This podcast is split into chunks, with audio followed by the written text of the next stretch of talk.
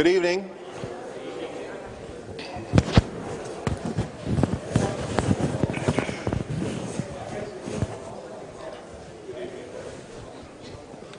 Good evening. Welcome to Wednesday Evening Chapel, the first Wednesday Evening Chapel of 2007. Can you believe it?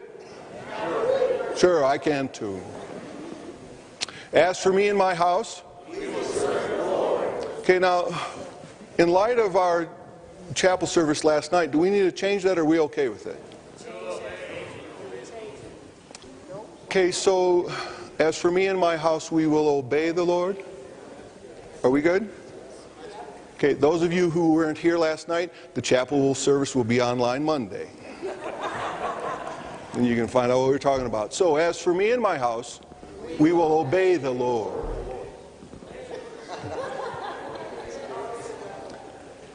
We have a guest speaker with us this evening. His name is Dr. Bob Huffaker. Really, he's known, he, he's known as Pastor Bob. Uh, he has pastored churches in Texas, and the last church before this phase of his ministry, he pastored the church in Grove City, Ohio. One of those small, struggling church plant kind of things that, that he'll tell you about later.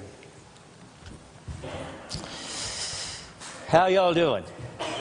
All right. I'm so glad y'all came out tonight. Is this mandatory? Or you just did it on your own? I tell you, I'm telling you, you're a lot more spiritual than I was. I had to go when I was in chapel. So oh, it is so good to be here. For those of you that uh, uh, don't know anything about me, that's probably a good thing. And uh, but it is a real honor and a privilege for me to get to come and to share with you in this uh, chapel service here tonight. I've actually moved here uh, about a year and a half ago and uh, have uh, been fairly busy speaking out at conferences and so forth. But I did an interim uh, pastor down Pueblo first for about six months, back starting last April. And so I'm trying to get acquainted with my pastor, Pastor Gene Great, over here. And I shocked him. I have been there about three Sundays in a row now. And so he even asked me to join the church now that I've attended three Sundays. So, uh, you know, how you're supposed to do that. But uh, I got to speak to the. Uh, uh, you know, to the staff this morning. That, you know, that, that scared me to death. You know, I could stand and speak before 3,000 didn't bother me, but man, when you put me before a bunch of, pa- uh, a bunch of uh, uh professors, teachers, and all, just scares the daylight. I can just sure they were going to be grading me, and I was, I wasn't sure I was going to pass, but uh, nevertheless, good to be here. I, I you know, I, uh, I grew up in a, in a small rural town in West Texas called Grassland, Texas. Anybody ever heard of that? Hey, they've got a, one or two to do that. You know, it's such a tiny little town, had entering and leaving on the same sign, you know, just. Actually, it was not really a town much at all. It was mostly a couple of cotton gins, and, uh, and that was about it. And uh, it was in a, a, a small rural church. Uh, it was one of those kind of churches, uh, maybe you've been in, visited, uh, you know, pretty informal. Uh, Bert, come on up and lead us in singing tonight. Well, I, I, well, okay. And on the way up, he's thumbing through the book and uh, he's, uh, he's saying, uh, Well, anybody got a song they want to sing today? You ever been in church like that? And that's, that went on pretty much every Sunday. Gets up there. Okay, Nelda, come on up and play for us. Oh, no, let Bernice do that. I played last Sunday and she's better I. No, come on, you know. So this goes on. But that was what I understood as church, you know. An amazing thing is, quite a few folk got saved uh, in that church. Some uh, were missionaries, had four, three or four uh, missionaries came out of it. Uh, actually, uh, Dr. Hardy Powers, uh, that was his initiation to the Church of the Nazarene, was right there in Grassland, Texas, one of our general superintendents. Uh, J.K. Warrick's, granddad, attended that church. And, and uh, so, so good things. So the Bible says, despise not little things. So uh, uh, good things can come out of that. But I, but I grew up in that kind of an atmosphere and uh, felt called to preach when I was about 18 years of age. Actually, had been out of high school a year and felt God's call my life. And uh, a lot of people were surprised, you know, that uh, uh, God would call me. Some would say, "Well, I thought maybe your brother, but never you'd you'd do that." But, and I think when I got to college, some of them were a bit surprised too. But uh, uh nevertheless, uh, God helped us and uh, took our first church in Clarendon, Texas. about 60 miles east of where your president and his wife pastored there in Amarillo, Texas. And and I had three little ladies in their 80s. That was my congregation. That's what I started with. So there wasn't but one way to go, you know. And I had to work quick, you know, if I was going to build on that nucleus. Didn't have much of a nursery department, and and so. Uh, nevertheless, that was that was my meager beginnings, and, and God allowed me to pastor some great churches. And the last church I pastored was, uh, of course, in Grove City, Ohio uh, there in Columbus, in the Columbus, Ohio area. And God uh, did some really miraculous things. Uh, I, I, I, just before I, I left, I was, you know, kind of checking up, and over 2,200 people had joined the church by profession of faith uh, while I was there. And I, I remember I was talking to my wife. We were laying there and I, in bed and just talking and reminiscing. We, we were getting ready to retire. And I said, honey, in, in your wildest dreams, did you ever dream that, that I would uh, get to pastor a church like uh, Grove City? And she looked at me and she said, Bob, you're not even in my wildest dreams. So uh, she had a way of keeping me humble, you know. so, so, uh, so, uh, so I decided we just go ahead and retire and move to Colorado Springs. And uh, had a couple of daughters that live here, and and uh, it's not a bad place to live, and and we're glad that we did. Uh, of course, the first year was really nice. It only snowed a half an inch or so, but this year it caught up on all of it, didn't it? And so we've got our share, but but that's great. I, you know, I, I, just wanted to talk to you about uh, being a dreamer and dreaming big things for God. And what are you going to do when Satan tries to kill your dream? Uh, how many of you know Satan is a dream killer? He's a dream stealer. And if the truth is known, some of you have already had some, some real dreams destroyed uh, by the master deceiver. And uh, I don't know if you uh, know anything at all about uh, Mike Tyson, he was not a general superintendent nor a district superintendent, but he was a dreamer. You know, Mike Tyson, uh, when he was 16 years of age, uh, had a dream that one day he would be the uh, world heavyweight boxer. Must have been a pretty good sized kid, but that was his dream. And he began to work toward that. And uh, for 37 fights after he got into the pros uh, and working his ways up, he, he won every fight. But if you've read the story at all and kept up the story, it's quite a, a sad thing. Because the great dreamer of dreaming of uh, fortune and fame and he did make a fortune. He made over $400 million. And out of that uh, $400 million, after uh, two years ago, actually, about two or three years ago, uh, he declared bankruptcy. How does anybody spend $400 million? Well, you see, he was a self destructive uh, person he, he involved himself in all kinds of sinful living and uh, visiting the prostitute houses and, and buying mansions and, and just uh, drugs and you name it, he did it.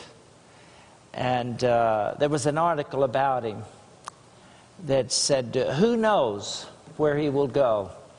He even wrote of himself, he said, I'm a pretty pathetic case. I've wasted my life. I've destroyed the dream that I once had. You know, we may never get to that place to where we would ever do anything like that, But there is an outside force that wants to destroy the dreams that you have. I would say most, if not all of you that are here today, you're here. This is a part of the dream of helping you get to the dream to where someday you will be effective uh, or involved in full time ministry in some way or another as, a, as a, an evangelist or as a missionary or an educator or, or a pastor, but somewhere in your mind you, you have a dream. I remember in my early ministry, I, I, I, I, wasn't a very big dreamer because of my background. I, I really didn't know how to dream very big. In fact, to me, it was big, I guess. It's all relative. Uh, I, I, had a dream when I first started pastoring, and when you got three little ladies in your 80s, I, I was dreaming of one day, one day pastoring a church of 100 people that would pay me 100 bucks a week. I, I was really excited about that. I believed that one day God was going to help me to get there. And, and uh, I was telling my church board about that, and they said, Well, Pastor, if you want us to pay you, uh, when I was in Grove City just before I left, if you want us to pay you 100 bucks a week, we'll do that. I said, Okay, no, just go ahead and give me the salary you're giving me. That'd be all right. Well, uh, you know, the Bible uh, just has a lot of dreamers in it. And one of my very favorite Bible characters is, is the dreamer. And uh, you probably already know who I'm talking about. Is the one that is uh, recorded over in Genesis in chapter uh, 37. Uh, it's uh, the rec- record of the dreamer. In, in, the 37th chapter, and I'm not going to read all of it because you've heard this story and read this story since uh, you were little children or if you went to Sunday school, and it was Joseph. And the Bible says in, in chapter 37 and verse 5 that Joseph had a dream. And you know the story. The first dream that he had was about uh, the sheaves of grain. And uh, all of the sheaves uh, that uh, his brothers had were going to bow down to it. And of course, uh, I don't know how smart he was. He told his brothers about it, and it made him pretty jealous, and they didn't care about that. And then on down a little further, it talks about in, in verse 9, the last part of that, it tells about another dream that he had. And this time, the sun and the moon and the 11 stars were bowing down to me. And uh, the Bible says uh, when, they, when they heard that, they became very angry at him and very jealous of him. And uh, then skipping on down to the 16th verse, uh, his father, of course, had sent him out to find his brothers. They were out grazing their sheep. And, uh, and so he, he, came across uh, someone and, and they said to him, and he said, Can you tell me where they are grazing their flocks? And he goes on to tell them about where he had heard that they were over Dothan and so forth. And then this, I love this verse. I've underlined it, I've, I've highlighted it. And uh, here, while they, they were out in the desert, they look up and they see him coming, and they recognize him, no doubt, because of his coat of many colors. And I don't know what he'd be doing out in the desert wearing a coat like that, you know, unless he was really proud of it. Uh, but nevertheless, here he was, and they plotted to kill him. And here's, here's what I've underlined it said, Here comes the dreamer. Here comes the dreamer. Now, that's not a bad accusation, is it? And I wish more people could have said that about me, but I, I didn't have that big a dream. But as I pastored and as the Lord helped me, God helped me to begin to increase my dream of how I could be more effective in reaching more people for Him. You see, lost people really do matter, don't they? And somehow or another, sometimes we get so busy doing church, we forget about that. And if you're going to be effective as a minister of the gospel, it always has to be paramount in your, in your heart and your passion in your life that lost people really matter, and you have to begin to dream how God can use you to effectively bring people into the kingdom of God. And I believe that God, more than anything else, wants to raise up a generation of people that will be dreamers. See, it's not about mirror, mirror on the wall, who's got the biggest church of all. You know, that's in the flesh. But it's about those people that don't know Jesus Christ. And the way that we're going to reach them is to be a dreamer, to dream of ways, to dream how God could use us to be effective in the ministry as you go out into the world. Now, you can dream the dreams, but it's a dangerous thing sometimes to dream dreams. Well, we know the story there. Here they were, they were ready to kill him. His brother Reuben said, No, let's don't kill him. Let's take him, throw him in a cistern, dry cistern. So they did that. And while he was gone, well, here come a caravan uh, of, uh, of people along the, the, the, Ishmaelites. And, and they said, Hey, let's, let's sell him. Maybe we can get some money. So they sold him into slavery. Here's the dreamer. And now he's being sold as a slave. And then uh, they sold him for 20 shekels. And uh, then uh, they took the robe. You know the story. Killed a goat, put it in blood, took it back to the, his father, and, and it was brokenhearted and all of that. And then they, in turn, sold Joseph into Egypt. The dreamer now is having some setbacks. Let me tell you, let me tell you right now, you know, we can, we can have uh, some tremendous ambitions and goals and dreams uh, of doing things for God, and, and that's good. But if you begin to dream, you can be sure that Satan himself is going to throw roadblocks.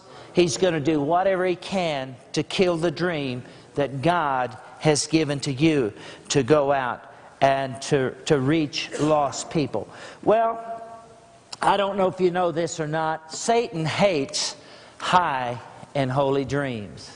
Let's just say that. Satan hates high and holy dreams. You see, high and holy dreams are not easily achieved. They're seldom ever achieved without great sacrifice and great commitment. Uh, Here's another fact that I want to throw out to you. The devil will always be around to hinder, to discourage, to block, to oppose, and to destroy the dreams that God has given to you. If you were to read on through the Bible here, you would, you would see on many different occasions of those that were following after God, whose heart was after God. And when they started out somewhere along the way, whatever it was, Satan was there to throw a roadblock to stop the dream that uh, God had given them. That's his part of his job. But another one of my very favorite character is found over in the book of Acts. If you want to turn over just uh, in your Bible to that, and uh, and it's, uh, it's it's the Apostle Paul, and uh, he was he was quite a dreamer uh, here in this 26th chapter of, of the book of Acts, uh, Paul now is giving his testimony. And he said, uh, talking about why he was doing what he was doing and trying to fulfill a dream, he said, On one of these journeys, I was going to Damascus with the authority and the commission of the chief priest. And about noon, O king, he said, As I was on the road, I saw a light from heaven. It was brighter than the sun, blazing around me and my companions. We all fell to the ground, and I heard a voice saying to me in Aramaic, Saul, Saul, why do you persecute me? It's hard for you to kick against the goat. He said, It's hard to do that. And then I asked, Who are you, Lord? He said, I'm Jesus, whom you're persecuted. The Lord replied, Now get up. Get up and stand on your own feet. I have appeared to you to appoint you as a servant and a witness of what you have seen of me and what I will show you. I will rescue you from your own people and from the Gentiles. I'm sending you to open. Now, here it is. What a dream. Now, he wasn't dreaming of, of just uh, building a big church uh, somewhere. He said, Now here's what God said I am sending you to open the eyes and to turn them from darkness to light and from the power of Satan to God, so that they may receive forgiveness of their sins and a place among those who are sanctified by faith in me. I believe that's what God is calling each and every one of us to do. And you can't have a higher, higher dream than that. And then he goes on to give full testimony to the king. He said, So then, O King Agrippa, I was not disobedient. In one translation, to this heavenly vision or to this dream. I was not disobedient. Now, here he is standing before king, giving testimony of the dream that God had given to him, and that's why it was. Well, after he gave that testimony and the king heard it, then Paul didn't have any more problems. Everything was smooth sailing all the way, right? wrong. that was very wrong. That was not it at all if we would go on over to uh, Corinthians, to the book of Corinthians, and uh, we, we turn to the 11th chapter in verse 23. And he, again, here he is testifying and he's sharing with the Corinthians. He said, You know what? He said, are, are they servants of Christ? Am I out of my mind to talk like this?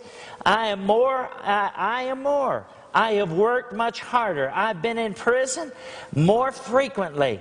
Uh, I've been flogged more severely. I've been exposed to death again and again. And five times I've received from the Jews the 40 lashes, minus one. That's 39, uh, for those that hadn't math. Three times I was beaten with rods, and once I was stoned, and three times I was shipwrecked. And I, you think you got problems, huh? three times I was beaten with rods. Once I was stoned. Three times I was shipwrecked. I spent a night and a day in open sea. I've been constantly on the move. I've been in danger from rivers and danger from bandits and dangers from my own countrymen, in dangers from the Gentiles, in dangers in the city, in danger in the country, in danger at sea, and in danger from false brothers. He sounded like he was the crocodile man, didn't he? Danger, danger everywhere. Here he was. I have labored, I have toiled, I have often gone without sleep. I've known hunger and thirst. I've often gone without food. I've been cold, I've been naked. Besides everything else, I face daily the pressures of my concern for all the churches. Here is a man of God, totally given his heart and his life over, and Satan has come at him at every side. Satan is doing everything that he can to destroy the work of God in this man of God that had a dream.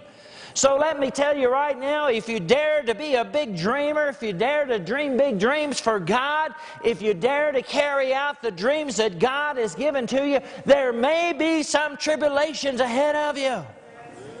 There just could be some that are out there. And you see, Satan wants to destroy anything good at all in your life. He wants to destroy your marriage. He wants to destroy your homes. He wants to destroy your finances. He wants to do anything that he possibly can to sidetrack you and to give up on the dream that God has given to you. What helped Paul to get through all of this? It was his vision, it was his dream. He couldn't let it go. There it was. See, Satan will always, he'll always be there to tempt you to give up on your dreams. He'll always be there to throw roadblocks in front of you. He'll put doubt and fears in your mind. Sometimes he'll put complacency in your life to give up on the dream. Secondly, high and holy dreams will not be accomplished by just enthusiasm and high energy and programs and goals and education. They can't be accomplished by that alone. Many times they'll come through brokenness. And those that have been pastors and those that have served for uh, any years of, of, of ministry at all will know that many times real brokenness will come into your life. And you'll even wonder, where's, where's God? Uh, I, I, remember the first time that I had to go to assembly and uh, give a report that all my budgets wasn't paid. Uh, you know, I could go and not report winning anybody to the Lord, and that didn't bother me too much, I don't guess. But boy, you didn't dare go and not pay your budgets, and and we were about twenty thousand short, and and uh, you know, and I, I was really downcast.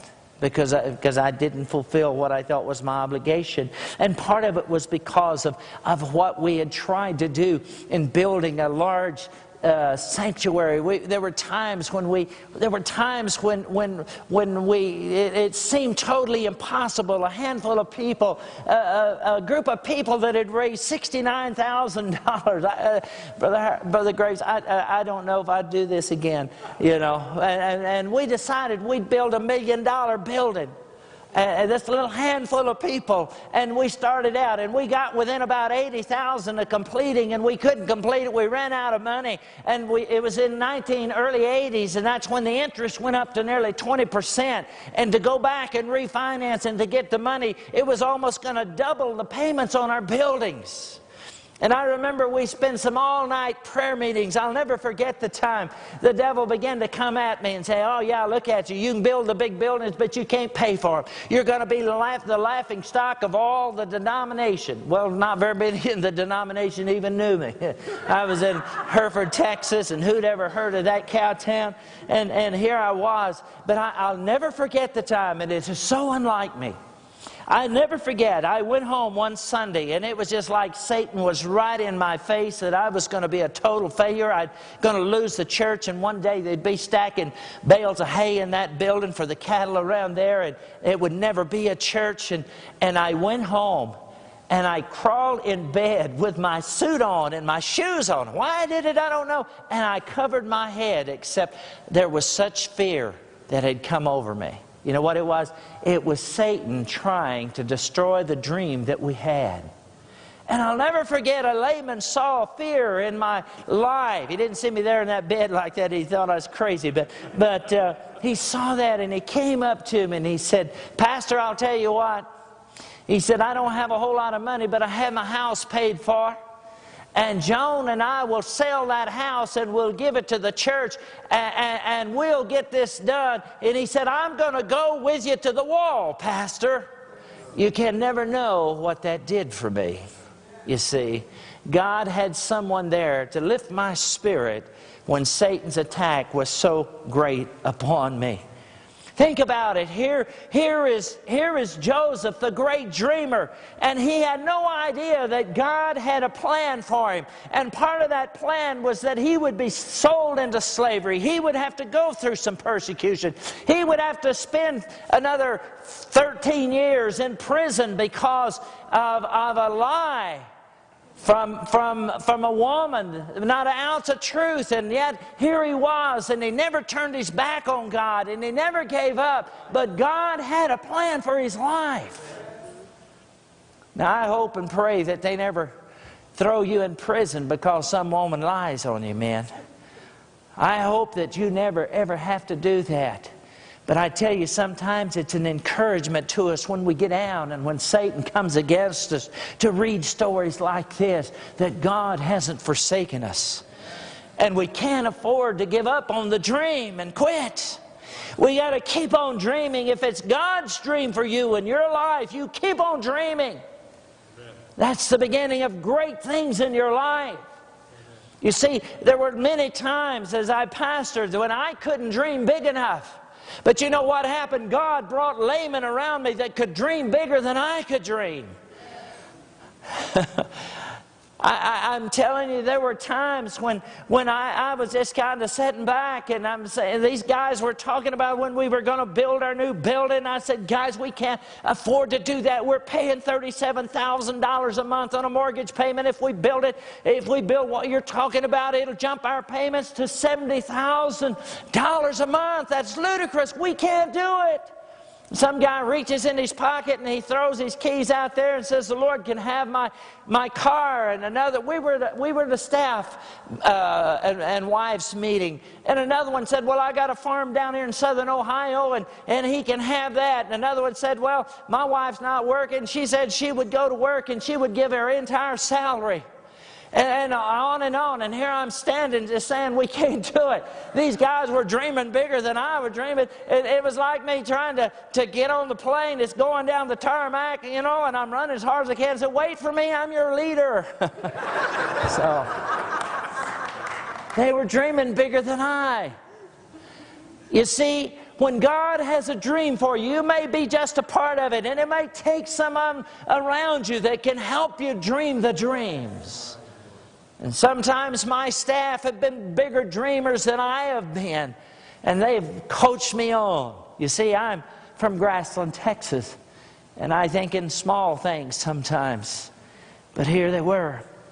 You see, Paul said, When I'm strong, I'm really weak, but it's when I'm weak that I'm really strong, because then I know that I have to depend upon God.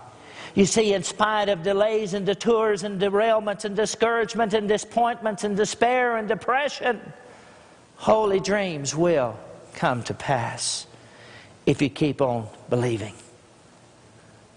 Joseph kept on believing in spite of the delays, in spite of prison, the false accusations. God used him in a mighty way. You see, it was just the devil's way of trying to kill a high and a holy dream. What's your dream for your life? Many people have started into the ministry. I read somewhere just not very long ago that the average tenure of ministry now is 10 years. It's getting shorter and shorter every year because of the pressures and the difficulties. God enabled us to stay 43 years without ever being without a job one day. And I praise God for that. And God helped us. But there were times when we felt like giving up. There were times when it didn't look like it was worth it. There were times when I would have rather done something else. And I'd get in those negative board meetings. And I'd hear those people make accusations. And there'd be times I'd say, well, is it really worth it? Is it really worth it?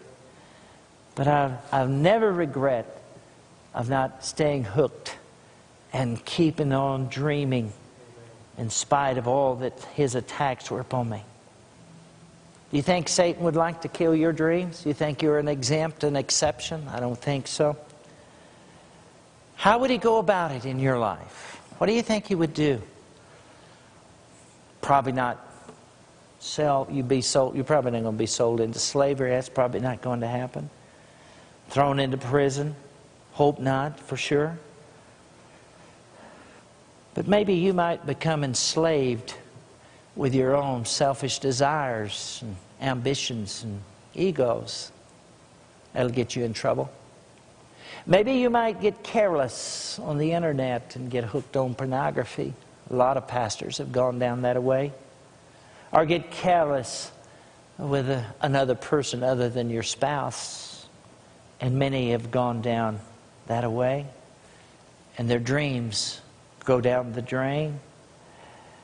Maybe, maybe you will become imprisoned by fear and give up.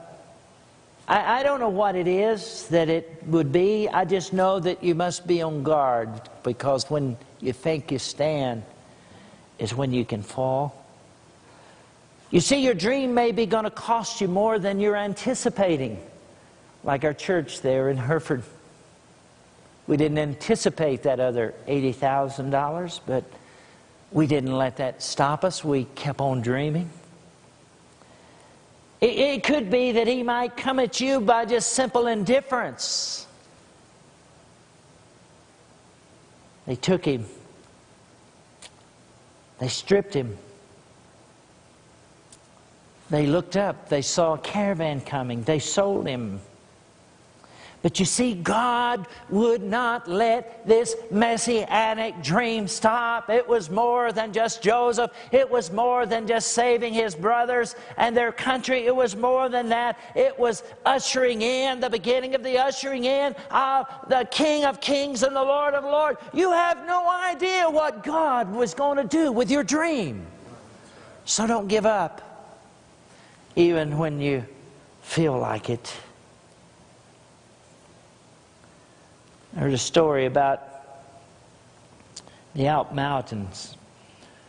And uh, in one of the mountains in the Alp, there, there was a halfway point where the climbers would go and, and uh, they would climb and they would get halfway to the top, and then there was a nice lodge and and uh, you know the whirlpool and the food and everything. And after a long day's climb they would get there and they would get into the comfort of, of all of this. And and then early the next morning they would get ready to go and to go to the top of that to take the second half of the journey. And and some would become so accustomed to the comforts of that they would decide not to go but the few that went on would go ahead and, and, and take the challenge and the struggles, and they would get to the top, and there they could look over the vast valleys and all, and have the fulfillment of accomplishing a task that had been before them that they had always dreamed of, of conquering that mountain.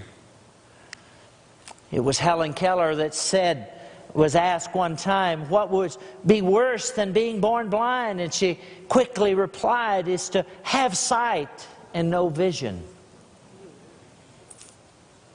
I've found out that if you ask successful pastors and churches what really helped them to get where they are in life, invariably they'll talk about a goal or a dream or a vision or a mission or a purpose. Something that has motivated them through those difficult times that has helped them to become what they have finally become. You see, tragically, our world is full of what we call the mundane pastors and the mundane churches. They see only what is immediate. They only reach out for things that they can tangibly put their hands on. They go for the convenient. They never look beyond themselves. They never look at what could be. You see, a mundane church could be a Nazarene church, a Baptist church, a Methodist church, or any other kind of church. But the poorest church in the world is not the church that doesn't have a nickel. It's a church that doesn't have a dream. It's a pastor that can't dream.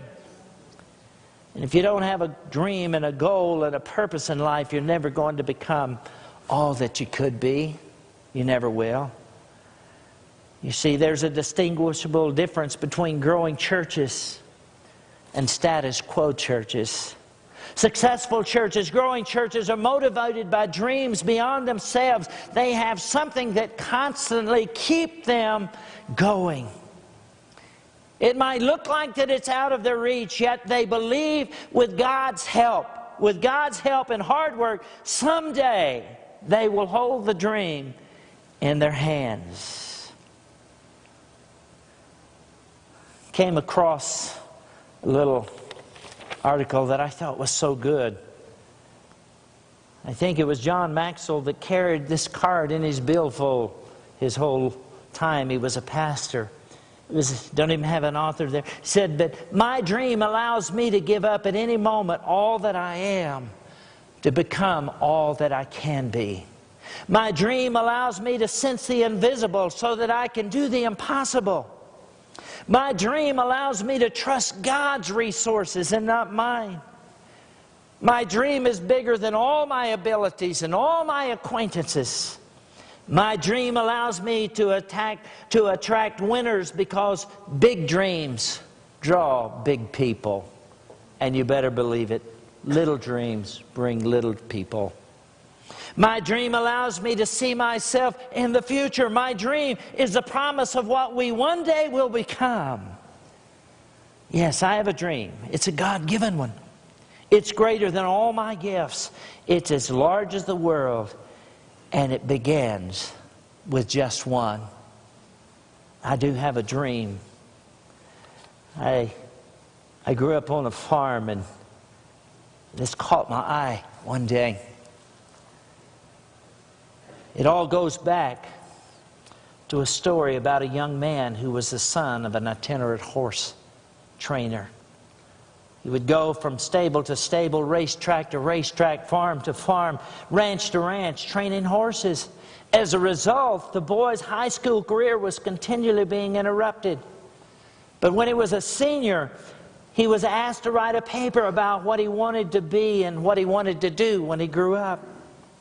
So that night he went home, he wrote a seven page paper describing his goal that someday he would own a horse ranch. He wrote about his dream in great detail. He even drew a diagram of a 200 acre ranch showing the location, all the buildings, and the stables, and the tracks. Then he drew a detailed floor plan for a 4,000 square foot house that would sit on a 200 acre dream ranch. He put a great deal of his heart into this project. The next day, he handed it to his teacher. Two days later, he received his paperback, and on the front page was a large red F with a note that read, See me after class. The boy with the dream went to see the teacher after class, and he asked, Why, why did I receive an F? The teacher said, Because this is an unrealistic dream for a young boy like you. Why, you have no money? You come from an itinerant family, you, you have no resources. Owning a horse ranch requires a lot of money. You have to buy the land, you have to pay for the original breeding stock. Later on, you'll have to pay the large stud fees. Why, there's no way you could ever do it. And then the teacher added, However, if you will rewrite the paper with a more realistic goal, I will reconsider your grade. Well, the boy took the paper, went home, thought about it long and hard, even asked his dad what he should do. His dad said, Look, son, you've, you've got to make up your own mind on this one. However, I think this is a very important decision for you. So finally, after sitting with it for a week, the boy turned in the same paper, making no changes at all. And as he handed it to his, uh, to his teacher, he stated, You can keep the F, and I will keep my dream. Finally, after finally, Monty Roberts turned to the assembly group and he said, I tell you this story because you're sitting in my 4,000 square foot house in the middle of my 200 horse 200 acre horse ranch, and I still have the school paper framed over my fireplace. And then he added, But the best part of the story is this that two summers ago, that same school teacher brought 30 kids to camp out on my ranch for a week. When the teacher was leaving, he said, Look, Monty, I can tell you this now. When I was your teacher, I was something of a dream stealer. During those years, I stole a lot of kids' dreams. Fortunately, and you had enough gumption not to give up on yours. Don't let anybody steal your dreams. I don't know where you are tonight. In fact, it could be very well that some of you are here and you're discouraged. I don't know if you've had financial reverses.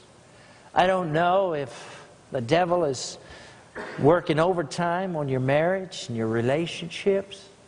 I don't know if Satan is always bringing up a sordid past something that you did that you've regretted.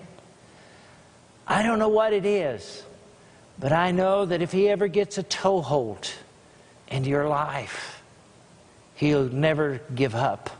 He'll keep on hammering at you. I don't know, it could be that some of you are struggling even with pornography. What a plague that is today amongst pastors, students. You see, in the secret places where nobody knows but you and God. I don't know what it is, but I know that probably somewhere, someplace, you felt a call in your life, and Satan is working overtime to hinder. I, I, I don't know. I just feel like there's probably some here. And you don't want that to happen in your life. Uh, maybe something that I haven't even mentioned, but you just know that, that if you keep going down this path, that somewhere, someplace, Satan will come and steal that dream. It could be inferiorities, it could be it could be a thousand other things that he uses, maybe bitterness or hatred or something that happened to you a long time ago when you pushed it out, but it's, it keeps popping up. It could have been a sexual abuse, it could, have been, it could be anything. But I know that we have to lay those kind of things on the altar. And you said, but, but Pastor, I've done that, but, but they still comes back. It, could be something as, as like you never had a dad or a mom that, that ever put their arm around you and you've never heard the words, I love you. Or you were abused by someone and the family that's left scars. I don't know what it is, but I know when we bring our dreams and we recommit them to God and we ask God to help to fight against the enemy that's trying to destroy that dream, I know that God can reassure and renew that dream. Maybe it's starting to fade in the background and you're wondering if it's even worth it. I don't know what it is, but it's just us here and we're family.